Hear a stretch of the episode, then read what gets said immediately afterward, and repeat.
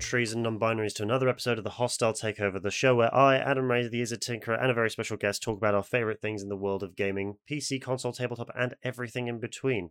For those of you regular listeners, we want to thank you again for listening to us through our Patreon support. It really does mean everything to us here at Fantastic Universes. As you well know, of course, patrons get early access to all of our written content as well as extended, uninterrupted episodes of every podcast we produce. But with that housekeeping very quick and very easily brushed away, we want to say thank you again to the returning majesty of our founder and forger of a very dear and sister pod, uh, frontier in the world of TTRPG goodness, SE of Aaron Spencer Productions, to once again find the fabulous foray of tabletop roleplay and Dungeons and Dragons to talk about some of the wacky and wild characters out there. But, but SE, my good pal, how are you this eve? Afternoon. Well, thank you for that. Thank you for that wonderful introduction. I promise you, I'm really not that cool. oh, shush. Um, we've those who have been listening to our show long enough know that we have very similar tastes. We're both very cultured. We both have very similar ways into this world of uh, Dungeons and Dragons and tabletop RPG. We are we are cool people. You, you, there is no self hate in my dojo. Okay, maybe a little bit. Maybe a little exactly. bit. Exactly. Own it. It's all good. But how you doing? I'm pretty good, and we do always talk about how we're slightly different iterations of the same person. We both just have good taste. We both same mindset, great minds, and something something. Mm-hmm. And yes, something something great minds. yes, something something great minds. I I try not to use idioms like that. They are. Uh, I've retained from my uh, literature degree. They are bad for English because they don't breed originality in terms of phrase. But uh, that's kind of a hot Agreed. take the hot take, but it's one I, I agree with. But uh, no, hundred percent, and they're so easy to fall into. I always try to stop myself every time I'm about to go into one. Good, I think that's the way because uh, as us writers, we have to uh, try and breathe some originality into it because everyone and everything we should say should at least strive to be a little bit unique and a little bit different. As is all of the people out there in the world, both real and fictional. So, as you would have seen on the title, today's episode is all about non player characters, NPC design and creation and construction. Because we are seasoned game masters, SEO or not. I would say we are. Yeah, let's go with that. uh, like whether it's like my extensive tenure across like multiple versions of Dungeons and Dragons and your on-screen streamed experience, we've turned our attention to breathing stories to life through our narratives. So it's important to know where the characters that the players interact with come from. There's, to my mind at least, two grand extremes. There are those that you sit down and plan because you know they're going to be integral mm-hmm. and key to the story. And then there's just going to be the dude on the street that they bump into and have some idle chatter with just to get some context that may be developed later or may just be forgotten. But to my mind, both of those are equally important but it's very hard to cre- get that balance and creation going. So I would love to hear your insights in the NPCs. Yeah, no, and that that one note character that we were just getting into before we jumped into recording, and you were like, "Hold that thought, hold that thought," was a one note character from the one shot that we just recorded yesterday with our friends at World Building Weirdos, and it was an improv character, totally on the spot, but one thing that I always have in the back of my mind, especially if I'm doing a one shot or if I'm starting a new campaign, is how do I make this world feel alive? Because one of the old pitfalls I think that we can all fall into is the world feeling a little stale, feeling like the characters are the only people in it. And I think one thing that a lot of dungeon masters and GMs and other systems overlook is not putting those little tiny one note flavor elements into the story. Like the fairy who is a tavern tavern maid who is buzzing around at top speed sweating a little bit a little sassy and just say hey here's your here's your ale or the Harengon that we had at the general goods store in the craftsman's hall who was known for efficiency who every time the characters ordered something from the general goods vendor, or the Harengon would zip back and forth and then slam it on the table and hop away before they could get a chance to say thank you. I'm like, they're gone. They're already they're already gone off to the next customer. Little things like that. And then everyone's favorite from last night was a recurring, otherwise one-off character that was a very large furbolg Furbolg with a sweet tooth. And when they first bumped into the Furbolg, the characters had stopped and they said, let's get a little cinnamon roll on the way there. Let's get something sweet. So one of the characters was very adamant about stopping for their cinnamon roll. So they went through that. And as they were walking out on their quest into the mushroom forest to try to figure out the source of why the mushroom forest was being corrupted, right? Pretty standard D&D fare. Walking along towards the outskirts of the city, as they were passing the center of the city, this Furbolg walks by and just Oh, what you got there? That's uh little little Pumat Sol, a little bit from Critical Role. Definitely took inspiration there for the voice. Tried to make it a little bit my own, but inevitably it it the the voice segued into Pumat Sol inevitably. In my mind, But I feel that if there's some sort of weird an- analogy that like high elves are like discerning British and dwarves speak in the classical Scottish brogue, can we yeah, make furbolgs Canadian? Can we just do that? Can we agree as a player base that that's a thing? Canadian and or US Midwestern. Roughly they're about the same thing.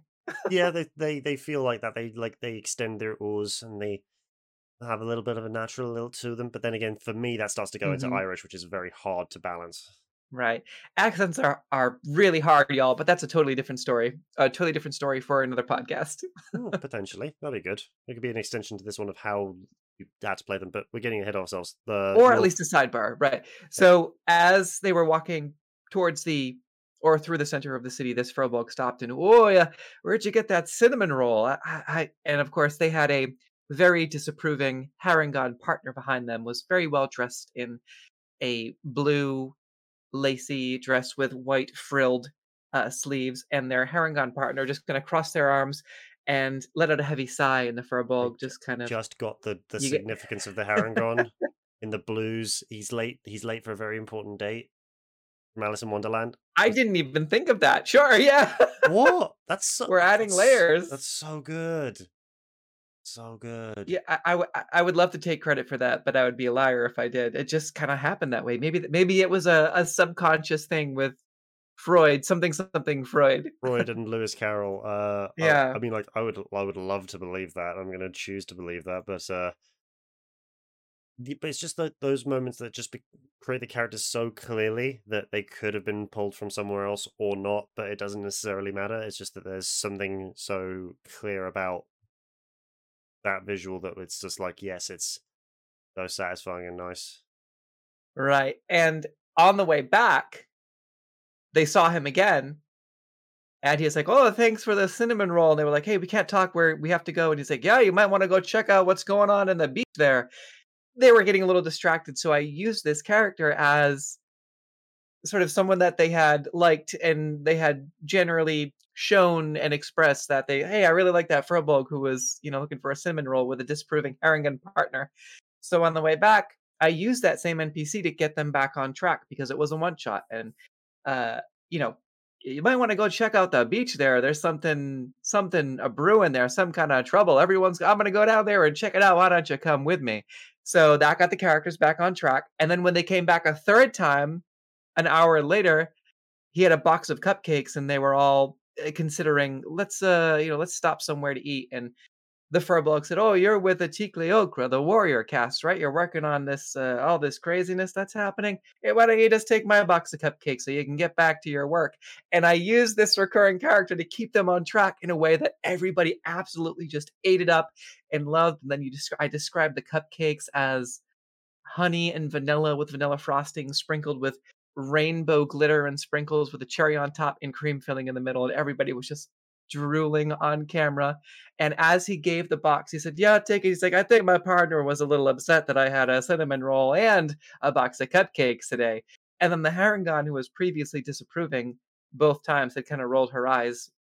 Same folded arms. She just gave a little nod of approval to the characters and a little thank you uh, for kind of goading him to giving up his sweets because she's not she's concerned with his health and he even said that he's like you know my partner's a little concerned for me and too much sugar so uh you know i'll probably do a good here and get some extra points with the misses so go ahead and take the cupcake just this one little character became everybody's favorite Uh, like everybody was talking about that was their favorite character at the end of the one shot and they want to see more of the furbolg with a sweet tooth and his disapproving Harengon partner. It was great. But little things like that, that's that's the improv element. And it's the little details that matter that make the world that you're in just feel vibrant and alive.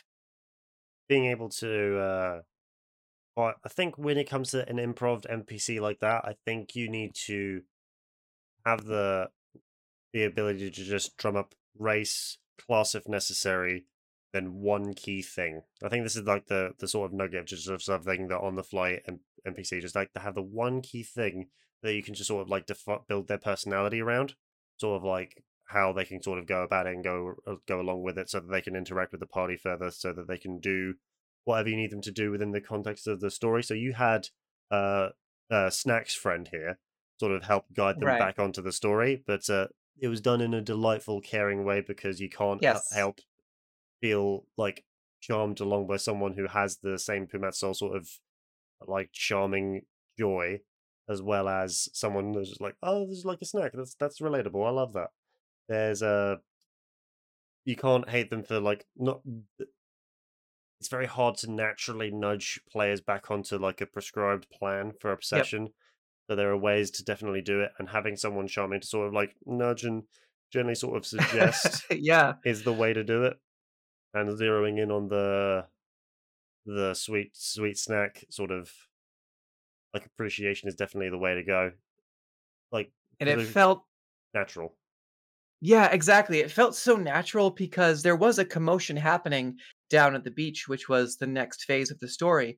And I described initially just a large crowd of people speed walking, jogging down to the beach to get a view of what was happening. And the party was like, you know, let's get a little bit off the rails. And because it was a one shot, I think not only getting them back on track, but what really sold them on the world was bumping into that that Furbolg again and him being like, wait, where are you going? There's a there's a big commotion down over there. You want to come with me? I'm heading that way myself.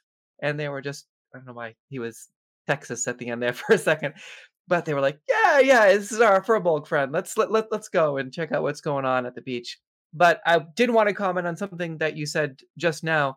I would even argue that rather than race, class, and a quirk, that describing the race and then a quirk is much more important than a class because there's Yeah, that whole it. discussion that I've That's seen why I s- on yeah, YouTube many class if times. necessary. Yeah. Like if there's yes like okay yeah like if they're uh if they're in someone holy then like maybe coming up with like a, t- a cleric domain or like a paladin like oath is Yeah. necessary if they're in like a university is just like are they a scholar of this kind of magic or this kind of history so like having that detail in the back of your head so that they can there's a bit of context if the players want to talk to them more but like it's not super necessary just like uh the race and like a clear visual so that the players can construct a good picture in their mind and then the quirk that sort of like defines the personality and how they'll interact with however many scenes you need them. Uh, yeah that, and like, another go ahead yeah, those that kind of uh directing and like shifting back on track NPC, just like the one to sort of keep things moving, especially for a one shot, is definitely helpful. Just to be like approachable and nice, and it's something Mhm. definitely. It sounds like you got really down with the uh snacks friend here. Yeah, well, in that same vein of NPC structure, and I believe D and D Beyond has talked about this on their podcast video series many times before. Those quirks and adding just depth to an NPC. Another perfect example where I could watch the players be sold on the world. You can see it happen at your table, whether you're virtual or in person. They were meeting Grissom Bergovich, one of the most memorable NPCs in part one of our Heaven's Fire playtest campaign, our mini campaign, who was the law master of Bastion's Hold. And they met him, and I, I just, I was dropping hints that there was some sort of extracurricular activity that he was interested in. He kept talking about wanting to go back to the tavern and making sure he wasn't late. And he mentioned open mic night at one point, uh, or open, uh, open stage night. And you could see everyone just in that little tiny detail, everyone kind of perked up. "Ah." and there was a series of persuasion checks because he was very shy about opening up. And eventually it turns out that he's a poet and he likes to write epic love poetry and just is a hopeless romantic. And everybody was you could see everybody sold on the world and they were trying to encourage him to write more poetry and they were wanting to read his poetry and they're like how is it? Is it actually good? Can we can we make a date with this guy to come see him at a poetry reading? And you could watch just the that moment where you finally just they have bought in to your world and I saw it happen. And those little moments are really what what makes it or it could be something as simple as same situation. I saw that aha moment where they get sold in a Waterdeep Dragon heist scenario when they were just walking down the street and I was describing the vendors. You have a vendor selling roses, you have a vendor selling trinkets, and there's a, a vendor selling stew. And it smells delicious and it's bread bowl stew. And everybody went, oh, and they all immediately flocked over and every single person in the party bought bread bowl stew and they were walking and eating and looking at the sights of the city of splendors with their bread bowl they were just commenting on how good the bread bowl was. And in that moment again same thing you can see like snap your fingers they're sold they're in it from a bread bowl vendor right? Definitely reminds me of um an NPC I've recycled at least once in my own writing, but that, like owing back to the uh, very tall, very strange-haired Northern England chap that I started D and D with way back when. Um, just the clear visual of this like haggard shopkeeper, and he's been the shopkeeper for multiple places. I he may be like an extra dimensional being in my in my setting who just likes to run various shops everywhere, but um, there's the figure of this haggard human who would accept whatever was going and would just sort of lead you around the store a little bit overly friendly used car salesman energy and would like pick up the items that he's holding and if you weren't interested would sort of fling them away without any interest but they would always land neatly on the counter.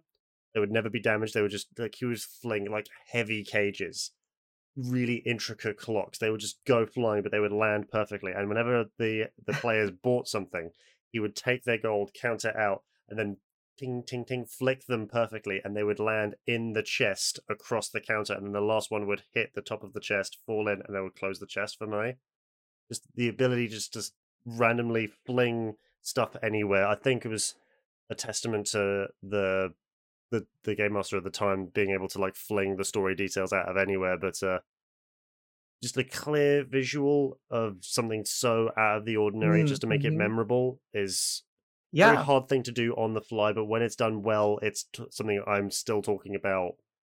Ooh well well over five years later. Another thing i want to talk about which i think i'll see the light bulb go off as i mention it npcs based on real life people. Interesting. Is another way to do that We've and... had a little talk about this in terms of some of your uh, antagonists in previous episodes, but uh, that'll be interesting yes. to sort of unpack here. Well, your your shop uh, shopkeeper with the flinging the gold coins and that very distinct personality reminded me of Samantha Palin, who is the magic shop owner. Similar, but Samantha Palin was based on Sarah Palin, which is a parody of itself from the uh, the U.S. Tea Party.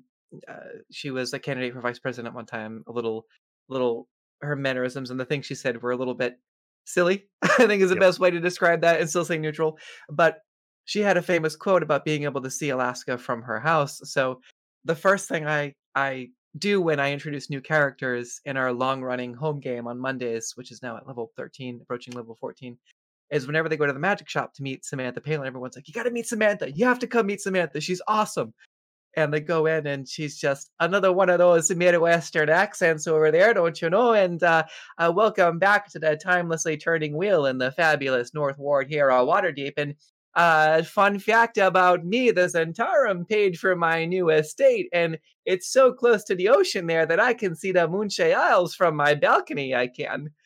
And everyone is just oh no but they end up they end up really just loving her because she's just super nice and she's she's a magic shop owner, so she in a way is also kind of conservative and she's very much invested in this Zhentarim takeover of Waterdeep because it means more money, more clientele for the military. She's kind of getting into the military industrial complex, but the medieval version in a way. and it brings up all kinds of other uh, real world parallels that people have a little bit, you know, they can see like, oh, I know where this is going. I, I I I get you, Samantha Palin. I get what's going on here. I know what's up. But she has she has a, a terribly overworked assistant who gets better and better every time they show up, and the assistant Maria went from being a nervous wreck and sweating bullets trying to trying to keep up with the demands for writing out proof of purchase receipts and organizing the different receipts into different folders by category of magic items to immediately being like boom boom boom you want this book you want this book here's a receipt and everyone is really invested in maria's development as to see how much better she's going to be when they show up because she started as just kind of a failure of a, a, black hand battle mage that the archmage Nazgris Felkar was like, yeah, why don't you just go in and work at the magic shop? It's kind of your forte. You're more of an enchanter than uh, than an actual battle mage. And they kind of stuck her there to get her out of the way. But now she's like a staple of the timelessly turning wheel and is one of probably the most influential people in Waterdeep now. Wow. It's good Yeah. to see that like someone that started off as like a comparison a comparison characters ended up having some real growth and depth. It's a Yeah. nice thing to be able to see if you like with consistent play and repeating the same characters. It's it's nice. It's very fulfilling. It reminds me of some of the some of the characters we've sort of dealt with in my own setting. I'm just trying to think of Mhm. someone that I wanted to. No, if we're talking about characters based on other people, I've I've got a, an excellent example. All right. What you got? Back when I used to I'm work, excited. back when I used to work in an office, uh, hmm um, there's a very charm. There was a very charming uh, silver-haired guy down down the office. I won't I won't say I, IRL names because this is a person I know. I haven't seen in a while, but obviously, but Fair enough. just a dear friend. Um, very nice man, very softly spoken, uh, uh, English, of course, and he just very offhandedly suggested, like, "Oh, so much easier for like living in Harry Potter. I could be like, po- I could be like a potions master or something." And he changed his name around, and then said talked about being a potions master. And I thought about it for a second, and then all of a sudden, given the tone of the name that he said, Krog Fobkins, that doesn't sound especially uh, humanoid to me. So you probably, uh, if you've seen any of uh, No Ordinary Heroes' play of uh, their recent campaign, they interacted quite heavily with Krog Fobkins, the Potion Master. And I wanted to play with the trope that all giant types are stupid. They're not. They could be. They often are. But the ones that everyone assumes are stupid would be the Cyclops. So the visual of the party going into a very large laboratory at the start of the campaign to see a to feel themselves like like Gargantua and Lilliput sort of deal, just them sort of overshadowed by huge towers of tables and like Erlenmeyer flasks that you could climb inside. They instead found themselves to be tiny, but there was a very arist- uh, a very astute Cyclops with a single glass over the frames, going over his uh, over his one good eye, mixing Mhm. potions for the king and the royal court. Frog Fobkins, the potions master. So, but he had the exact same mannerisms of my former colleague. He was still very, very softly spoken, and he uh, he just did what he could. He handed out his wares to to those who needed it, and wanted to help out as best as he could. He was a he was a good guy. He understood, yeah. But uh, and that and he was a cyclops. he was a Cyclops. He still is. That's he's a- amazing. he's a That's very, amazing. I wanted to like put my own spin on trying to change what people expect from certain kinds of Mhm. fantastical monster to a just to Yep. make something that's like assumed as chaotic evil as as bad as a trope as bad as a type that might be into someone of like a, a well-meaning place in society and someone who has like a an advanced degree in a very difficult form of arcane science it was something that I wanted to have a lot of fun to play with, but while still honoring a dear friend. And he, uh, the the coworker now still knows that the character exists and would like him to remain somewhat res- astute and heroic. And I will aim to do just that. I love that. It's always nice when you get some validation about NPCs that are inspired by real life folks, especially folks that are more directly involved in your life. They deserve to know that their uh, that their stories are remembered and that they uh, there's a lot of love there and a lot of appreciation that they truly need to be remembered like that. It's Yeah. uh, it was a lot of fun, and I'm uh, I'm glad he's a character I'm still really fond of.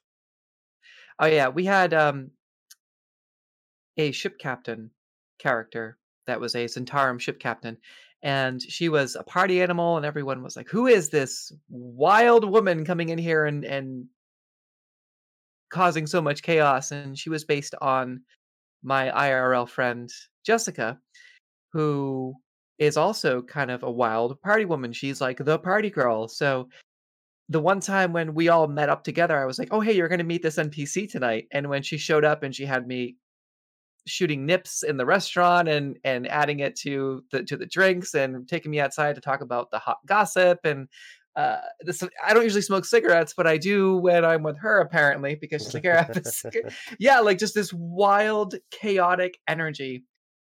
And she was kind of, oh, I'm, I'm an NPC, cool, you know, like yeah, whatever.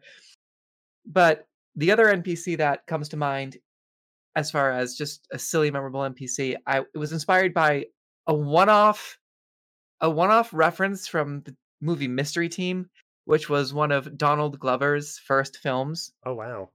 That, yeah and if not his first film and it was donald glover and aubrey plaza and it was about these kids in in senior year of high school who were solving mysteries a la you know mid 90s like they were you know 9 10 or 11 again and everyone was like grow up like you know this is this is ridiculous like you're adults now.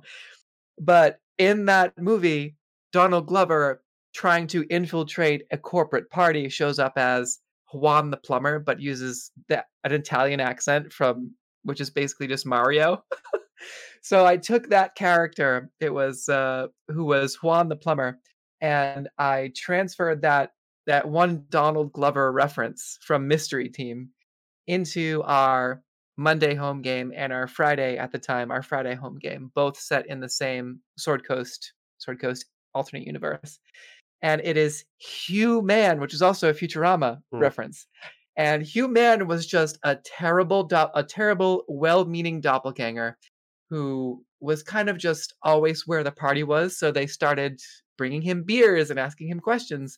And in Waterdeep Dragon Heist, there is a one of the most popular features of Dragon Heist, or one of the most well-known features, is that the party opens their own tavern. Yep. And part of that is getting the is getting the pipes inspected. And I had that same character show up again to check the pipes. And when they were like, "Oh, it's Hugh," who is just his mustache is always just kind of falling off to the side, and he has to always fix the fake mustache, and just a very poorly held together doppelganger. but he tries very hard and he just wants to be a good friend. But he showed up and they were like, Hugh. And he goes, Hello, I am Hugh, Hugh Man. I come to fix your pipes. And that one, that one silly reference from Mystery Team, which is exactly how Donald Glover played that scene in Mystery Team, bringing that Futurama X Mystery Team reference into here. Everyone is like, "Oh, is Hugh Man here?" And every time he shows up, they're like, "Hey, it's Hugh! It's our favorite oh, NPC." Yeah. And uh, one of our NPC, one of our characters met him for the first time, and she was like, "Dude, your mustache, the whole thing's falling apart." And he was like, "I don't know what you're talking about." so ju- adjusting it, adjusting his very real mustache that he grew himself, of course. Yep, exactly. Oh man, like the visual of that character just reminds me of Steve Buscemi's as "How how how do you do, fellow kids?" Yes, yeah, exactly. That, same energy. That same energy. but then again, if we're going to talk about like random like actor inserts, mm. this reminds me of the only session I ever ran in Ravnica. I ran the one shot in the Guildmaster's Guide, the Krenko one. Yes. Yep. Yeah, that's a fun adventure, and it is. I played yeah, that. It's great. Yeah, and uh, the party, I, the the players I sat down with to do it were great because there was one person who like really knew Ravnica about as well as I did, but also knew D and D well, well, and was playing a Dimir agent and went off on their own just to do lots of very strange mm-hmm. investigation, like changing their shape, infiltrating like the Gruul clans that I mm-hmm. happened to introduce. Like they did some shamanic rituals, which I gave some teasers for future campaign arcs that I would want to run in Ravnica and could still run if I found a table and free time to play. I cry every time, but when it got to the end of the episode, the end of the session, and they encountered Krenko in that warehouse. I don't know where this came from, but I stand by it. They encountered Krenko there at the desk, and Krenko's a very iconic character in Magic. The original Krenko card is a staple for like great. combo yes. combo goblin decks. I it's love a- Krenko. It's an old, old favorite, and then the new printing is just like super aggressive to just flood the board with goblins. But they went up to him, and uh, one of the party members was a goblin, was a is it League Goblin. Mhm. Just went and interacted with Nice. them and said, said "All right, Krenko, I was just like here for some business," and I don't know why. I just look, I just like get into character, and he's Matthew McConaughey. So the goblin just goes up. So the go goes up to Krenko and just says, "I'm here for some business," and he goes, "All Mhm. right, all right, all right," and continues to talk in the drawl. So he's hmm given deep and philosophical wisdom while he's in Interstellar. Oh, that's wild. And I, it confuses everyone else who wasn't there. But I have a goblins commander deck, so I'm just gonna be like, "All right, I'll play Matthew McConaughey." And I'll play this, and I'll play the War of the Spark Matthew McConaughey. Why are you calling him that? You weren't there. You don't understand. It's all That's right, all awesome. right, all right. And the beauty of D and D, and I'm going to talk about an NPC that I interacted with as a player, Krenko. And in our version of that, we met Krenko, and rather than Matthew McConaughey, the music changed as we we were taken to Krenko's estate first. So Krenko was the was the quest giver, and it was a separate map that our DM Jessica from the Discord had had brought in. I think it was from Afternoon Maps, but she had this manor, and we met Krenko, and we all kind of looked at each other and is the music changing? And it was music from The Godfather, and this Oh goblin kind of comes out from above the stairs with a cane, and the Godfather music is playing. And he's like, "Yeah, welcome to uh, my estate. Make yourself at home, and uh, let me pour you a glass of." Let me pour you a glass of whiskey or rum, whatever your poison is. And the Godfather music was swelling, and he's like, "Why don't you sit down and uh, yeah, I'm gonna make you an offer or two, and we'll discuss whether or not you want to accept it. And uh, you know, I'll take you under my wing. Thank you. After all, I'm a-. I'm a man of knowledge, and uh, uh, I have some very interesting questions for all of you. And sent us to go and take care of the Shatter Gang brothers at the warehouse, which was an awesome fight because you got the dude with the flamethrower, and it was just banana hands. We went to the Shatter Gang warehouse, defeated the Shatter Gang brothers, came back, and everyone's like, "Let's go see Krenko. Krenko is our dad now." It's not that now.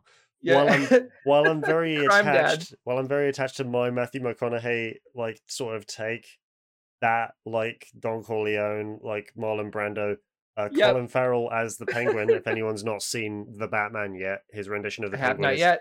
his rendition of the Penguin is perfect. But then again, I heard it's good. oh, it's. We'll talk about this after, but I will still stand on my. I'll stand on my hill and say that it is the best on-screen Batman. But we'll talk about it after. Uh, um, Oh, okay.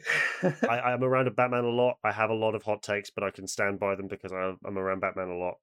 Classic mafioso type. While it's a bit of a generalization, it's still such a fun one to sort of put onto put Yep. into characters of that of, of that trope, and it's so it's so satisfying. Like I'm very attached to Matthew McConaughey, but that's still a, a, a great vision to see there. It, it it. was a masterpiece. That is everyone's favorite NPC, and everyone always tells Jessica, Krenko is just chef's kiss. Hmm. 100%. It's just so perfect. And just the way that she described him coming up the steps with the cane, it was just, oh, everybody in that party would do anything for Goblin Dad.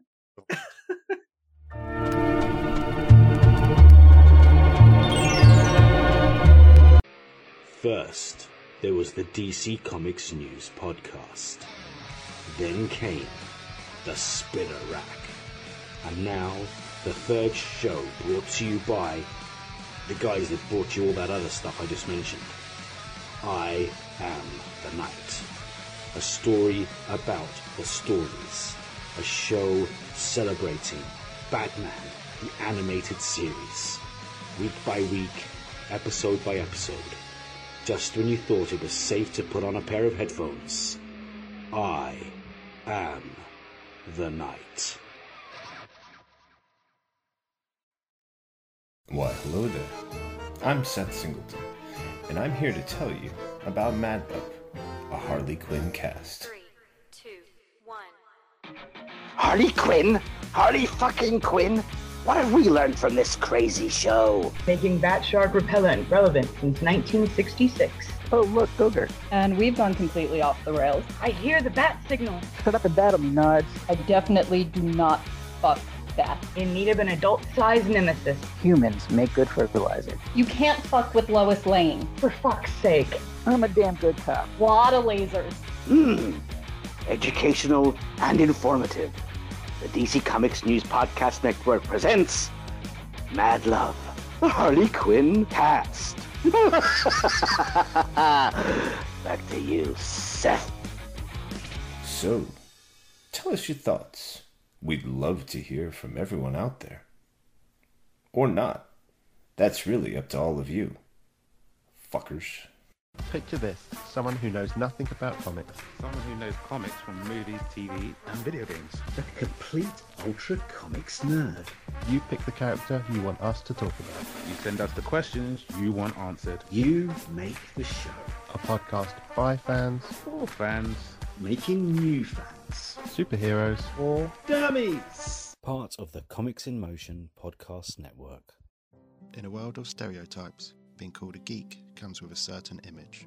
there is still that ingrained thing within me that is a little bit embarrassed about it. In reality, geek culture has never been more mainstream, and behind every geek is a real story. My dad was the one who got me into Star Wars and things. Join me, your super dummy Paul, as I continue my learning experience and talk to the real people. I'm a secondary school teacher, so I teach 11 to 16 year olds in English. Hear their stories exclusively on Fantastic Universes. It's one of them like, you're ever going to grow up? And I'm like, no, why should I? I, I like my life. I, I enjoy what I do. This is my hobby. Available on all your favourite podcast catchers.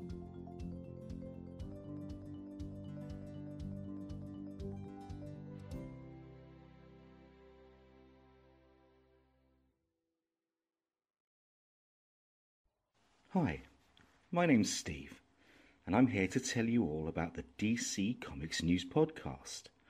Every week, my friends and I sit down and discuss everything DC movies, TV and streaming, comic books, and everything in between. But don't just take my word for it. Here are a couple of our sponsors. Listen to the DC Comics News Podcast. It's audio justice. no, no, no. It's audio chaos. These wackos are crazier than I am. Well, maybe you're both right. Whatever the case, you can find the DC Comics News Podcast on every podcast platform Apple Podcasts, Google Play, Spotify, Stitcher, and everywhere else you find podcasts. So, um, can I go now? Let him go. He did everything you asked.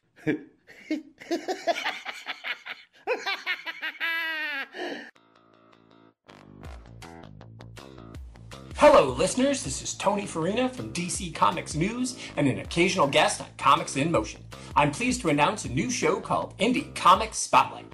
Each week, my guests and I will be taking a deep dive into a current title or a classic graphic novel from a publisher other than the big two. Consider this show the best of the rest. My hope is that we'll bring new readers to independent comics and give old readers a chance to share their thoughts. Join me each week in the Comics in Motion feed in your favorite podcast catcher.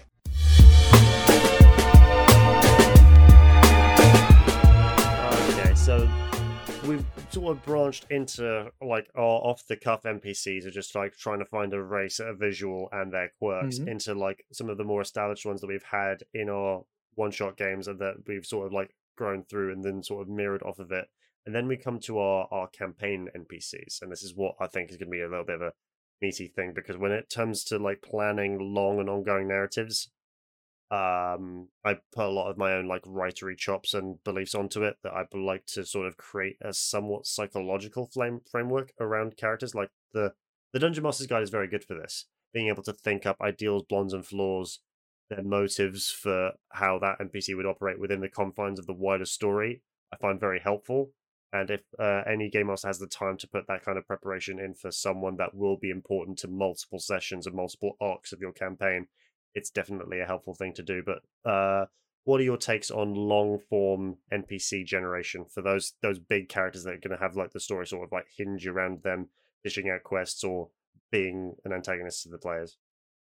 So the first thing that I want to talk about in this broader scope is the DMPC because there is a lot of hot takes on that.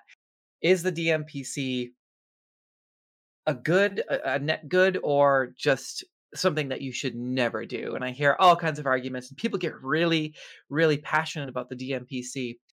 But what I did in our Heaven's Fire beta uh, beta campaign which everybody seems to absolutely love this NPC, and across all of my games, it's consistent. A DMPC should be not quite subservient, but should defer to the characters, should be familiar. So, our DMPC, the Marshal, Marshal Aralina Sorkelin, is a member of the Vaskratoria, who is the the entity that they are serving. So she's there representing the Queen's realm, the Vaskratoria, kind of keeping them a little bit on track, but only if they if they ask her or if they go way off the rails, she might recommend a course of action in line with the original quest. So the DM NPCs, one of the most important things, there's like a few set of very important things that you have to do for DMPCs to be likable, dare I say even lovable, endearing, and useful and not tacky. One is is if you're going to metagame, metagame only by reminding them of the quests they already have, which is not really metagaming. It's just more of I think it's a useful tool because sometimes parties can get way off the rails. And if you have someone who represents the interests of the people that they were hired by to say, hey, should we they don't have to, but they have that person where they're like, yeah, and it's not overbearing and it's just that little reminder. And if they decide, yeah, we're going to go this way, the marshal would be on board, like, all right, cool, you're the boss type of thing. And the second part of that is to have the DM NPC defer to the party in all things. Say, you're the boss, I'm here for you, I'm here to support you. And they really appreciate that and have have something that is specific, that's not useful in, in every situation, but that if they need it, they can be like, oh, oh, we have the marshal. Marshal, can you come over here and push this block because we're all like kind of scrawny casters and we don't none of us have the brawn to push a big granite block and i modeled her after scorpia from She-Ra so Oh, she's nice. a hugger she's a hugger she's very friendly group hugs all the time just bubbly personality and happy to flex that muscle right? She's a little bit all right you know it's her time to shine. She comes over and she is ecstatic to push that granite block and everyone's like yeah the marshal! And she's like oh it's not that big of a deal. And then she goes back to hitting things with her hammer right? And there's been so many times where in that same situation or other less less beefy or you know less muscular players have been like hey hey marshall can you just like stand in front? And she's like oh okay. Yeah there you go. And they kind of push her down the hallway a little bit but not like they don't want to sacrifice her but if they're going into a room together and that's the other thing is when you make them endearing they would rather send the ske- they would much rather send the skeleton that that that the that the necromancer sends down the hallway than than send the marshal because they're like yeah the marshal's going to go first but she's going to stay with us she's a part of our team she's a part of the family so she's just going to stand at, at there you go stand right in the front of the party and and we'll be right next to you and they and they are but uh, to have that meat shield they really really appreciated uh, appreciated her. In higher level play, I allow them to hire NPCs. I say, okay, you can hire one of the NPCs to take with you because you're such well-renowned heroes, and these NPCs helped you when you were lower level. Now you can kind of bring them along and mentor them a little bit and have that extra supplement to help you. And I always give them the option. And nine times out of 10, I find that they're going to take it. And all of my DM NPCs, all of my companions or sidekicks, pick a trope, pick a character, fictional or otherwise, have them be that trope. It's simple.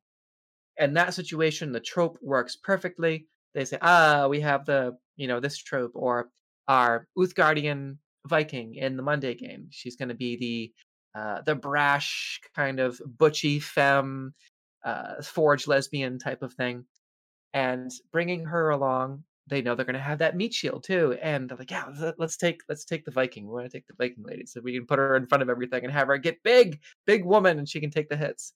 But that's their choice, and they get to they get to to decide But that's I, w- I want to let you respond to the DMPC before we go into bigger kind of quest Yeah. givers and things like that. But I Uh, wanted to at least mention the DM NPC. No, the DMP the DMPC is something I is a concept that I have used. It's one that I kind of forgotten that it existed.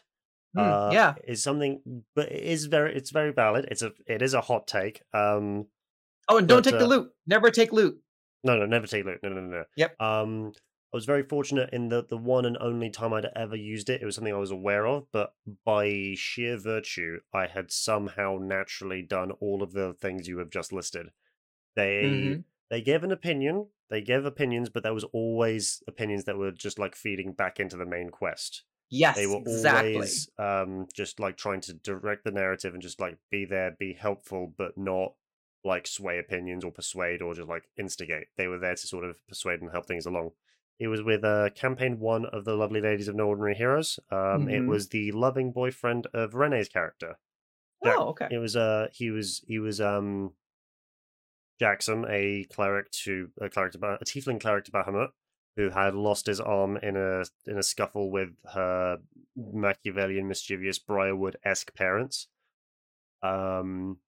Love the Briarwoods. Oh yeah, yeah. We That- stand. Yeah. We so stand vampire mom. We stand. We we necromancer mommy. we, we stand uh insidious untrustworthy power couple with uh huge political ties and just like dark intent but uh he had come away from that side of things and lost his right arm in the scuffle but uh the whole time i'm really glad that i was able to pull this off without it seeming like trite or uh, destructive there was a lot of it was it was very clear that there was a lot of love between the two of them and there was a lot of trust within the party as a whole but there was also just that one certainty of just like it is too good for him to be true for him to have been basically back from the dead. How is he here? Is he real? Is he a spy? Is he this? Is he that?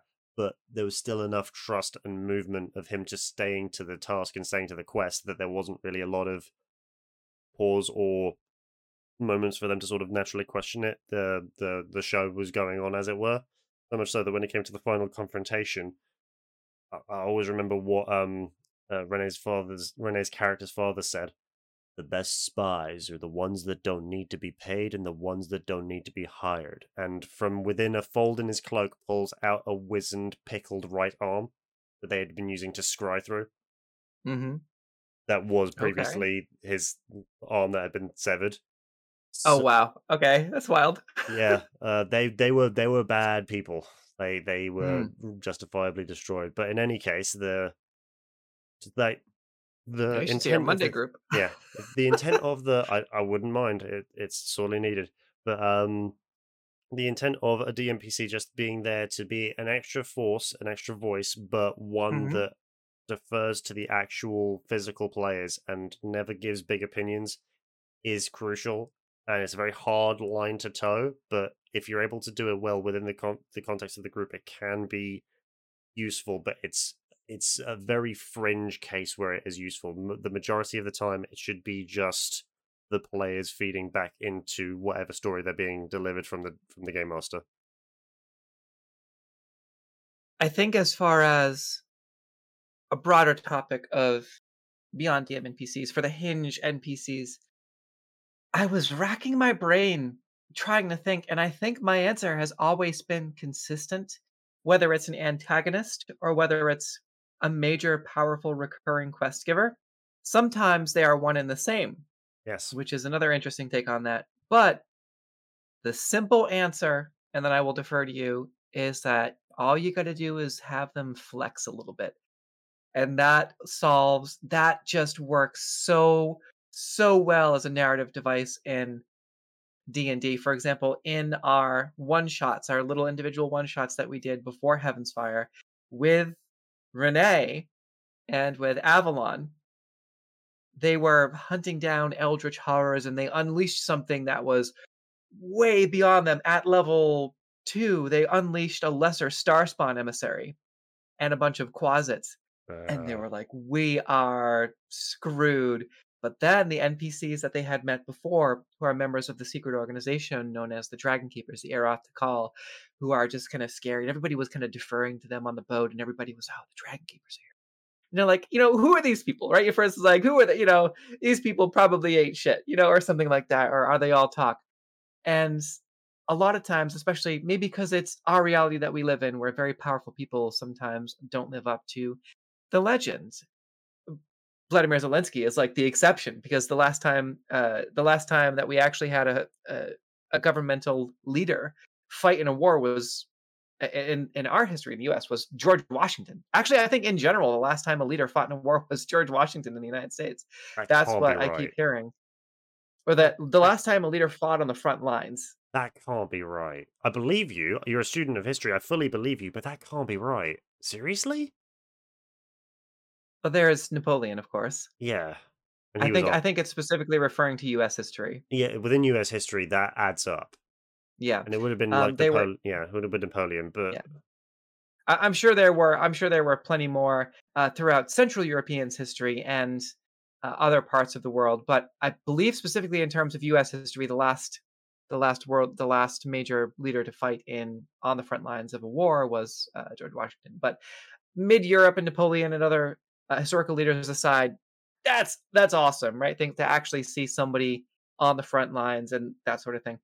But to just flex a little bit and to have these dragon keepers, these members of the Eros to call, like, ah, you know, they're kind of in in the cargo hold, sticking to themselves, all secrety and shadowy, and you know, maybe we can take them. That sort of a thing. Had them show up without without a description of how they got from the ship to the island. Spoiler, they used the fly spell, but they just kind of showed up and just absolutely started dropping seventh, eighth, ninth level spells, and the, both Avalon and Renee were like, "Holy shit! What? What?" Uh, like they were doing disintegrate and uh, all kinds of other nonsense, right? All kinds of other fire spells, and they were like, "Whoa!" and fighting side by side with the leader of the Dragon Keepers, who had kind of like a repurposed Infinity Gauntlet, more of just like a focus. It was like a, just an enhanced spellcasting focus that has some some pretty powerful aspects to it as a magical item. And then the second in command of the Dragon Keepers, Alessia von Mott, and having them fight side by side with the party and the party throwing everything they have at this lesser Starspawn emissary, trying to send them back to the abyss. And in that moment, they were like, wow, these people are really powerful. They're using like seventh, eighth level spells. We don't want to mess with them. And then you start dropping things along the lines of their personality. And by the end, Renee was justified in her saying, wow, this guy kind of gives me, this guy rubs me the wrong way. Like 100% of everything he's saying is real weird. And there's something sinister going on here, but we can't do anything because this guy can wipe us out with a snap of a finger. And just that intrigue, it just builds so much hype and exactly that. It builds intrigue for the rest of the campaign. And when you have someone in a position of power who can give quests and who can question the party's loyalty, it adds that layer of tension that you can't get from any other way other than flexing. Yeah. And that's that's going to be my answer for for that is just going to be in that situation for a hinge or for an antagonist or for a hinge slash antagonist. Hit him with the flex. Show a little flex. Have them disintegrate somebody, and then just be like,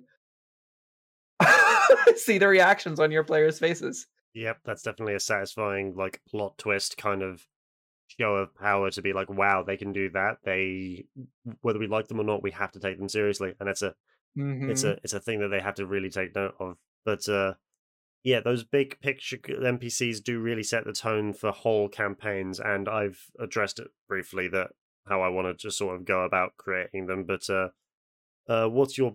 Would you say you have a process, or what are your what's your thoughts on building someone big and serial for a long going campaign?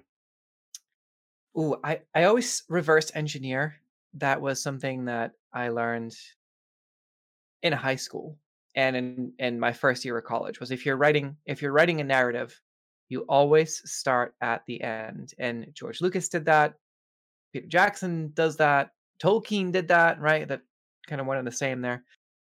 Is start start with a general concept of of the big picture, the ending, and then reverse engineer your way back from from there.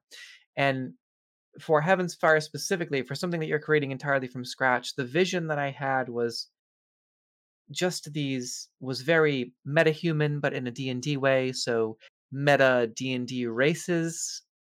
It was very much sort of very it, what's not it's not humanist because that's because it's all different races, but evolution and progress and not quite Phyrexian, but enhancement and advancement and just taking the races of D&D to the next level of evolution, crossbreeding with different powerful famous D&D monsters, sort of geneticism but for progress and improvement even though the methods may be questionable and there's the moral quandary there.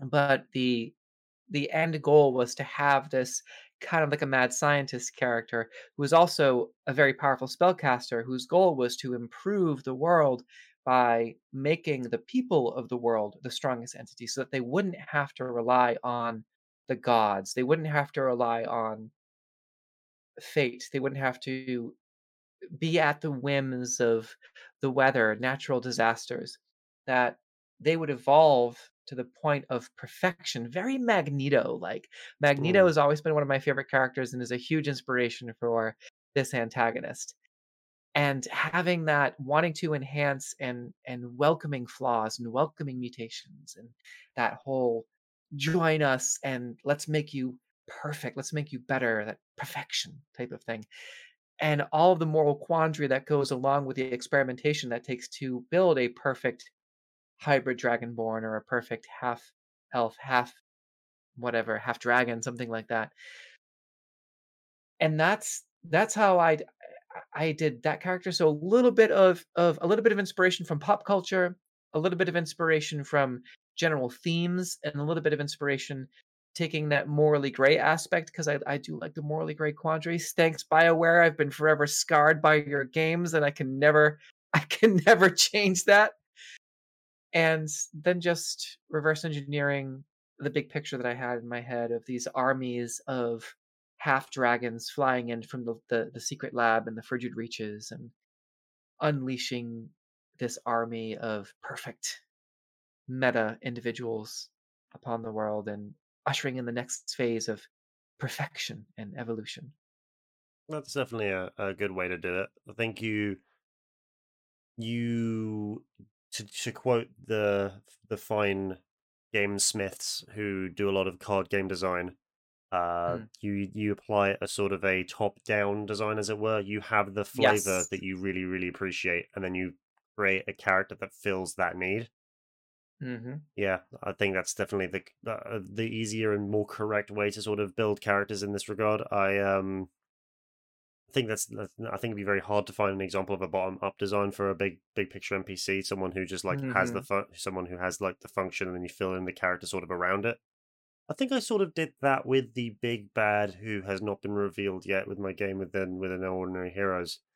They have this grand ambition and they have this like method of doing things, but filling the character in around that was very satisfying because it led to my possibility of just like where their motivations came from and the subterfuge of like how they're going to be revealed with the players is still something they're very much not expecting and i'm very excited to finally peel the lid back on this one individual but uh, that that will come in due course Well, the other way to do that is to take a piece of art that you like, for example, the Empress of the Kyrosian Empire. I had art that I wanted to use, and it wasn't really fitting with the setting, and so I, I took the original Empress, and I was like, well, this this this woman is like very white, very Viking, so I'm going to put her as one of the Thanes of of Aldaris in the north, the the Aldaris territory Vikings up there. So I was like, but I still need an, an Empress, so I found this incredible. I believe it was a a scrapped League of Legends concept art character, and she has kind of very, very sort of vague kind of Mina like armor, but she has this snake whip, and I was like, well, that's perfect because in the Kyrosian Empire, the three most populous races are humans, Yuan-Ti, Tabaxi, and then Minotaurs and Centaurs so with the Yuan-Ti having such a prominent role, and seeing the snake whip and just the attire, uh, and having having her just appear very vaguely uh, as if she could fit into any Mina setting. Uh, having having that art and seeing that art just my mind just exploded. And I was like, okay, well, this is the Empress, and she's been doing this, and this is her this is her motivation and this is her personality and she's got that smirk she's confident but diplomatic and a way to do it from the ground up is to simply look at a piece of art and have that inspire your own unique creation that you may or may not have commissioned later by one of your own artists definitely a good way to do it. I know that I've taken Mhm. a lot of inspiration for creating some player characters and non-player characters from uh, fantasy artwork from all over the place, Yeah. and like Mhm. getting that inspiration for anything is still very key and something we, as uh, storytellers, still rely on. But it's fun to see that uh, it can come from anywhere and it can lead to anything. But when it like fits into the world after a little like fine tuning and tweaking, it's just very satisfying to finally get it in there. You Mhm. know. absolutely So we've seen all of the sides to it. There's been a lot of very Wow. good uh, discussions of like the little guys. You just focus on their details, as opposed to the big guys. You focus on their psychology and like the clear visuals and the intent that you have. And we covered everything in between. We're we're very powerful. We're powerful gamers, aren't we? i am more inspired than i was at the start of this conversation to go back and make more npcs Uh, Uh, oh yeah. What's a what's a fresh idea on your on your brain that you want to like build out on now that we've talked about it? a centaur who is a baker Baking centaur. That's yes That's good. You can get like they can make like the really good How- wafers. No, they no hear me out here. Like they can make super like thin like like crisps like tuiles almost just because of how well they roll down their dough because like hooves and Mm, like and like mhm. herb and like herb and spice breads because they like grind it down themselves. Yeah, and I I doubt I don't see them in a small kitchen. I see them in sort of a more rustic outdoor. I, I'm seeing like a stone kiln oven with big giant bread and uh you know the the, the old school big like you see at a, a brick oven pizzeria and just taking these giant loaves of very well kneaded uh oiled and, and spices and salted bread uh, okay yeah we're, we're going here and then their personality of uh you know like what would that be you know still trying to figure that in When i hear like more serious when I hear like collar when I hear like ambitious chef like that, it's really hard not to think of Gordon Ramsay. yeah centaur gordon ramsay Like all of the you did the of bread wrong You did the. What are you you? didn't let it rise What are you? An idiot sandwich? Yes, you are. Get out of my kitchen. And then the little kid Yeah. comes up and they just they just melt into a cinnamon roll. It's all right. Okay. It's so well. I love Gordon Ramsay. The I have a lot of respect for Gordon Ramsay.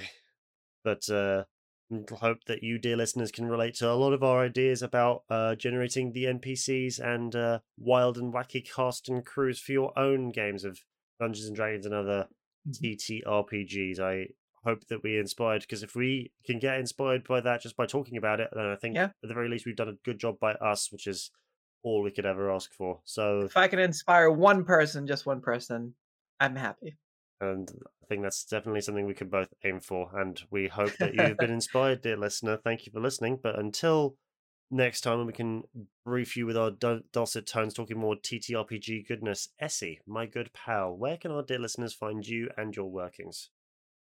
You can find us on youtube.com slash C for creator forward slash ESP Aaron Spencer Productions on YouTube. We just completed our long running year and a, almost year and a half long Tomb of Annihilation campaign. We're going to be uploading the videos over time, but towards the end of that run, we started to focus more on our DM Roundtable series, which we did with you. We did a Ah. DM Roundtable with with Adam Ray, the Is a Tinker, which you can check out on that YouTube channel as well, uh, along with Liza from World Building Weirdos. She is the owner, operator, DM, GM, server owner, many many titles.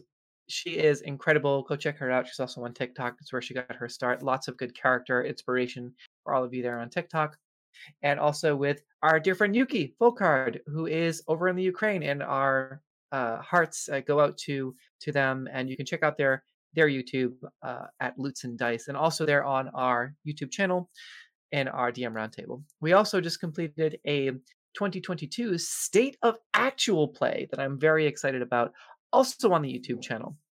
You can also find us on Twitch every other Saturday. Our see, today is the 20th, so on the make sure I don't say the wrong date. On the 26th of this month, we have session one of our Heaven's Fire campaign, which I'm very, very excited about. Lots of hype there. And that is streamed at twitch.tv slash ESPDND and twitch.tv slash ESPDND. And that's N as in Nitro or like in D&D Beyond. And then, of course, wherever you can find us on social media, Aaron Spencer Productions, Aaron Spencer Podcast, ESPDND, any of the above, any search will probably bring us right up for you. So thank you for that opportunity. Is it what you got for the people? I've got a great many spread of contents to share and let the audience know about, but do check out Essie's work. They project and produce a great many things across the wider interwebs for your viewing and listening pleasure. But as for little old me, uh, find me here on this show, The Hostile Takeover, where myself and Essie, and usually myself and Akario talking about either Dungeons and Dragons or card gaming goodness. But for my written work, no, look, look no further than the founder and forger of this show, FantasticUniverses.com, where I bring my hot takes, reviews, and interviews about uh, PC gaming, card gaming, gacha gaming, and whatever else takes my fancy, even though there are many things that keep me from creating quite as much as I would like. Your for further reading pleasure, look to darkknightnews.com where I review many titles a month in and around DC Comics, Batman flavored things. Catwoman and Suicide Squad are in excellent spots right now. The Apotheosis Studios blog for my takes on further TTRPG goodness, and RuneTerraCCG.com for news and deck guides on the League of Legends card game. Follow me on Twitter at IsItTinkerer, and you can see my viewing pleasure of PC gaming let's plays on the Hostile Atmosphere on YouTube and D&D Let's Plays on No Ordinary Heroes on YouTube. I have made quite a bit of content and I'm glad to have done this another little ingot of verbal goodness with my dear friend Essie of Aaron Spencer Productions. Thank you, my again, my good pal. Happy to be here as always. Lovely. Thank you for listening and until next time, live free and play well.